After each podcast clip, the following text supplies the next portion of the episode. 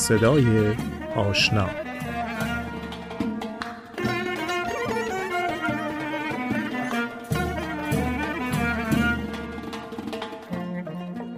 کمتر ایرانی پیدا میشه که شبنم طلویی نویسنده، کارگردان و بازیگر تئاتر و سینما رو نشناسه. صدای آشنای این برنامه ما شبنم طلویی رو از زبون خودش میشنویم.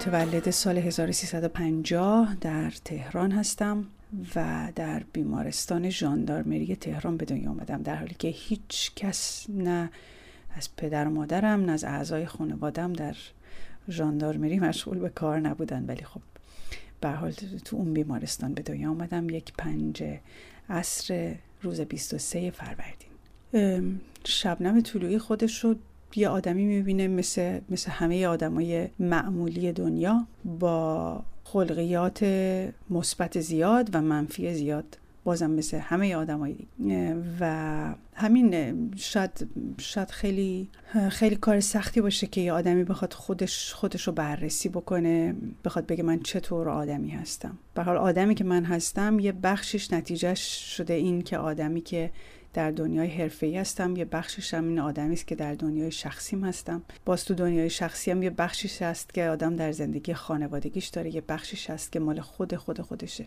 یه واقعا یه مجموعه است این من کی هستم و خودم رو چجوری می‌بینم. بیشتر فکر می‌کنم شاید به عنوان یه ویژگی آدمی هستم که خیلی خیلی حساسم خیلی خیلی زیاد. هرگز فکر نمی کنم که این, این جمله کلیشه وجود داره. میگن که دشمن آدم باعث میشه که آدم موفق بشه برای اینکه می‌خواد مبارزه کنه فلان فلان. من یه آدمی هستم که خیلی با احساسم زندگی می‌کنم. چه در دنیای حرفه چه در دنیای شخصیم چه در اون دنیای خیلی خیلی فردی خودم. همیشه عشق و دوست داشتن در مسیر زندگی من خیلی نقش سازنده تری داشته تا اینکه فکر کنم که من می‌خوام با کسی مبارزه کنم یا جوابی به کسی بدم و از این طریق می‌خوام در واقع مسیرم رو پیدا بکنم.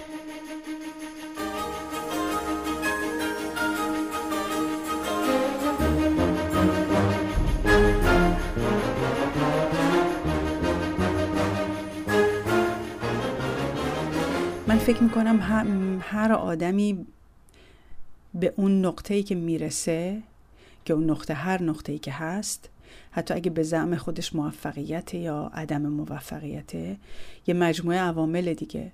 این مجموعه عوامل رو از اون لحظه که به دنیا میای حالا از همون در مورد من از همون بیمارستان ژاندارمریه و اون ساعت پنج عصره و اینکه حالا تو چه خانواده بودم و اینکه در واقع بر من چگونه تربیتی گذشته حالا چه چه درست یا غلط؟ و بعد در مسیر زندگیم چه انتخابایی کردم؟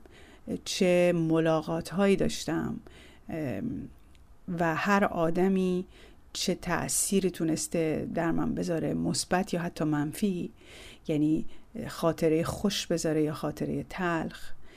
هر سیستمی بتونه خاطره خوشی بذاره یا خاطره تلخ و اینکه تو برای بودنت چه تلاش هایی باید بکنی فقط برای اینکه بتونی توی جامعه باشی تلاش بکنی که بخوان هر لحظه حذفت نکنن و بعد عوامل ژنتیکی که توت هست از پدرت از مادرت به تو به ارث می‌رسه همه اینا یه مجموعه عواملی میشه که می‌تونه تاثیر بذارن. من فکر می‌کنم همه اینها در کنار هم در زندگی هر آدمی منم مثل هر کسی به شکل موازی تاثیر می‌ذارن که آدم به این جایی که امروز هست یا به این جایی که فردا می‌خواد برسه. چون فکر می‌کنم اینکه به جایی که هستیم همیشه نقطه پایان نیست. آدم تا وقتی زنده است قراره که به یک جایی برسه. من فکر می‌کنم حتی اگر مثلا در پنج و شست سالگی من قرار باشه که اگر زنده باشم و بخوام به سمت نقطه حرکت بکنم این حتما تحت تاثیر همه این مجموعه عوامله از اون از اون تولد از خانواده تا میگم همه ملاقات هایی که آدم با افراد می‌کنه و با جوامعی که می‌کنه با خیابونایی که می‌کنه با کافه هایی که می‌کنه با دردایی که ملاقات می‌کنه. همه این مجموعه این ملاقات ها شخصیت آدم رو می‌سازه دیگه. منم در این زمینه مستثنا نیستم.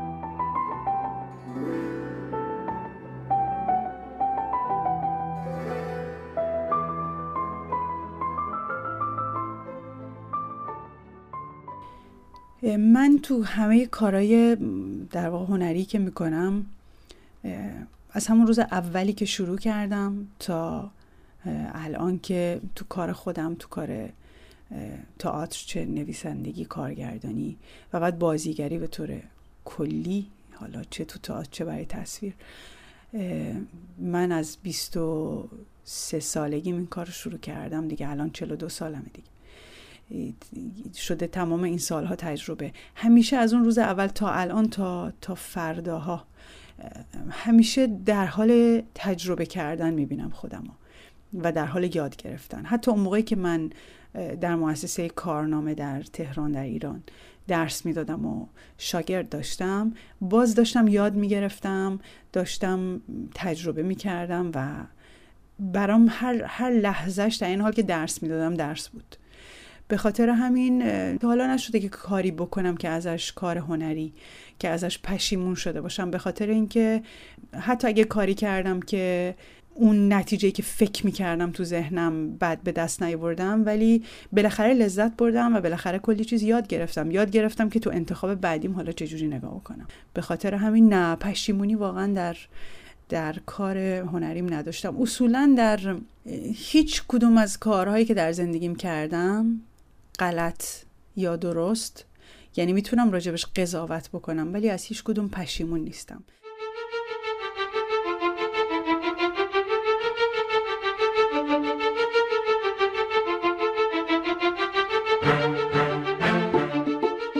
من یه ذره یاد گرفتم که با, با روز با, با زمان حالم زندگی بکنم.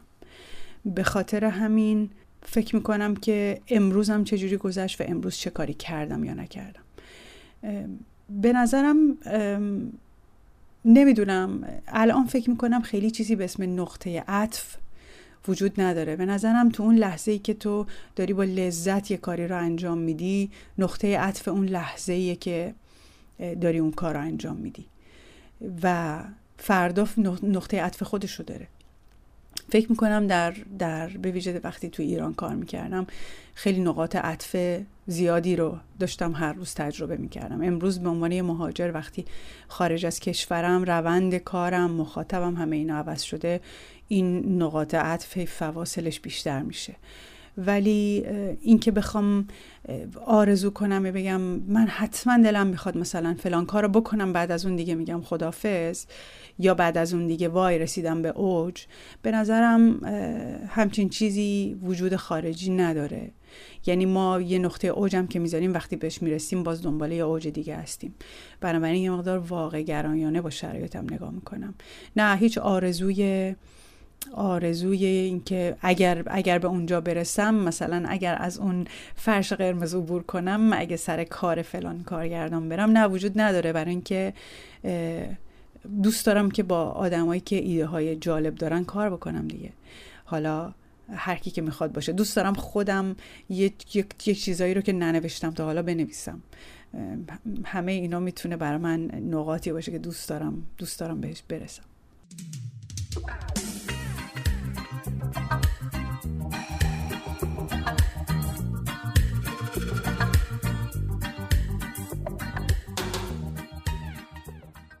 از هر چیزی که بوی طعم یا رنگ ذهنیت بسته داشته باشه دل من به در میاد. این حالا می‌تونه از توی چهار دیواری فضای شخصی من شروع بشه تا همینطور بره بزرگتر برسه به جامعه برسه به چه می‌دونم سطح کشوری که دارم زندگی می‌کنم کشوری که زادگاه همه بیاد بزرگتر بشه بشه مسائل جهانی. ولی چه در حد مسائل کلان جهانی چه ایدئال هایی نمی‌دونم ذهنی و مذهبی که آدما دارن اگر که بخواد بسته باشه چه توی روابط عادی روزمره. هر چیزی که به سمت به سمت کوته فکری بخواد بره دل منو خیلی به درد میاره خیلی زیاد. و هر چیزی که بوی نفرت بده هر چیزی که بوی تفکیک بده هر چیزی که بخواد بخواد اختلافی رو دامن بزنه منو متاثر می‌کنه.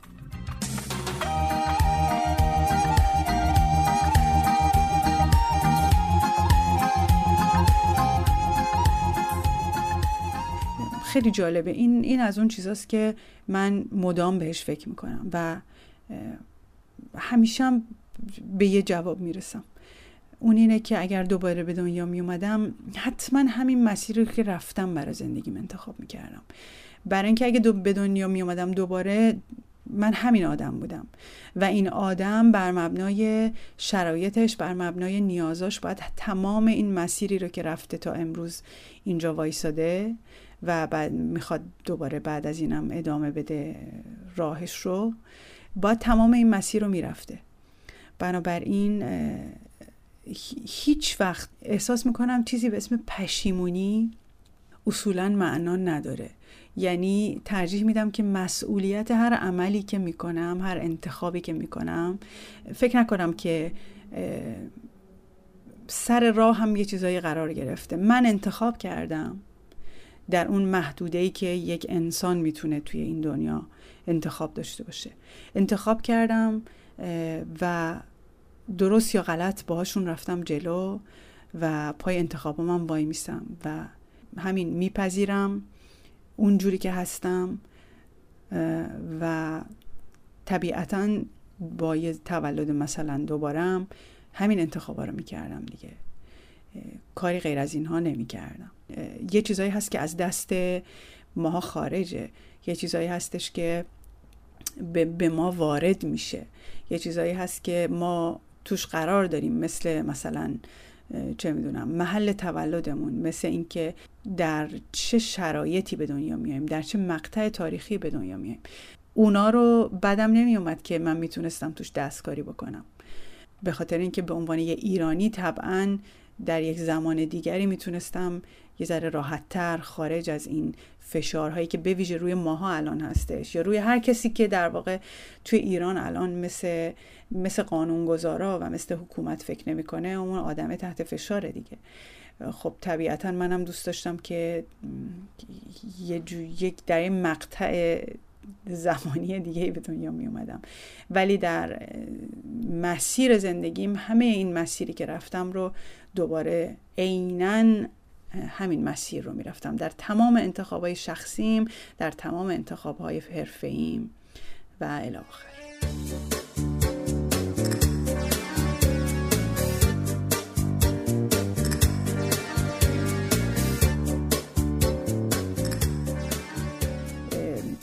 توی توی اون دایره در واقع ذهنی من همه این چیزایی که داری میگی همش هی, هی می‌رسه به یه نقطه. به اینکه بله حتما برای هر آدمی مجموعه الگو وجود داره. ولی من اگر بخوام مثلا بگم از فلان هنرمند مستقیما الگو گرفتم یا برای زندگیم فکر کردم کاش مثل فلان کسک زندگی بکنم نه هیچ وقت همچین چیزی نداشتم. ولی باز تکرار می‌کنم هر آدمی که در زندگیم ملاقات کردم هر موقعیتی هر کتابی که خوندم یه،, یه چیزی داشته که دل منو تکون داده دل منو لرزونده. چه مثبت چه منفی. و برای من شده یه جوری سرمش و همجوری هم هست و خواهد بود. فرد خاصی. نه هیچ وقت اینکه یک الگویی داشته باشم که بخوام در واقع مرجع تقلید من در عالم هنر یا زندگی باشه همچین چیزی وجود نداره. ولی آدمای میگم بسیار بسیار زیادن که من ازشون تاثیر گرفتم و خواهم گرفت.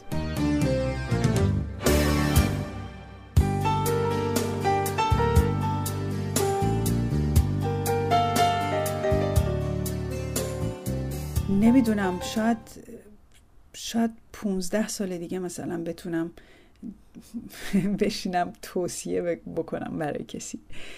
توصیه خاصی واقعا خودم رو هنوز در اون حد نمی‌بینم که بخوام به کسی توصیه بکنم. مخصوصا برای جوونا برای اینکه جوونا انقدر پویان که توصیه یه ذره نمی‌دونم کار من نیستش بخوام به کسی توصیه بکنم. یه چیزی برای من یه نکته جالبه شاید بتونم فقط این نکته که جالبه رو اینجا عنوان بکنم. خب من دارم خارج از ایران زندگی می‌کنم.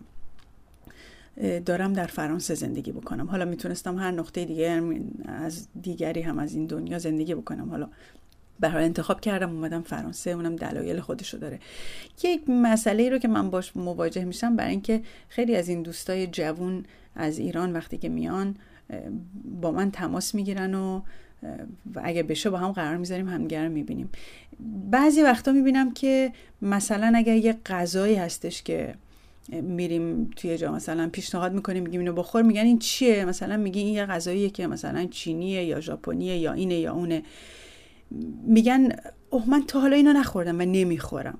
این تا حالا نخوردم و نمیخورمه برای من خیلی نکته جالبیه. برای من مثل یه المان فرهنگیه یه یه نوع رفتار رفتار فرهنگیه که فکر می‌کنم که چقدر عجیب که ما بگیم که چون من تا حالا اینو نخوردم چون مادرم تا حالا نپخته اینو چون من خودم اینو نپختم نمی‌خورم. این برای من یه ذره ابعادش بزرگ میشه میشه مثل اینکه چون من فلان کتاب رو نمی‌شناسم نمیخونمش. چون من فلان عقیده رو نمی‌شناسم بنابراین به سراغش نمیرم. من فکر می‌کنم که قشنگی این زندگی و این دنیا به اینه که همه مثل هم فکر نمی کنیم همه مثل هم یه غذا نمی‌خوریم و همه مثل هم یه جور رفتار نمی کنیم و قشنگیش به اینه که بچشیم از غذاهای همدیگه بشنویم از افکار همدیگه و نگاه کنیم به رفتارهای مختلفی که داریم. و بعد حالا انتخاب می‌کنیم ولی اینکه چون نمی‌دونیم چون تا حالا تجربهش نکردیم اصلا نمی‌خوایم تجربه کنیم و همیشه این وحشتی که ممکنه که یه چیزی باشه که گازمون بگیره یه چیزی باشه که حالمون رو بد بکنه یه چیزی باشه که ایده ما رو مسموم بکنه این این به نظرم راه جلو رفتن آدم رو میبنده. شاید توصیه نتونم بکنم ولی بر مبنای دیده های اخیرم بتونم بگم که کاش همه دلمون بخواد که زائقه های مختلف رو بچشیم. تهیه کننده و کارگردان حمید مزفری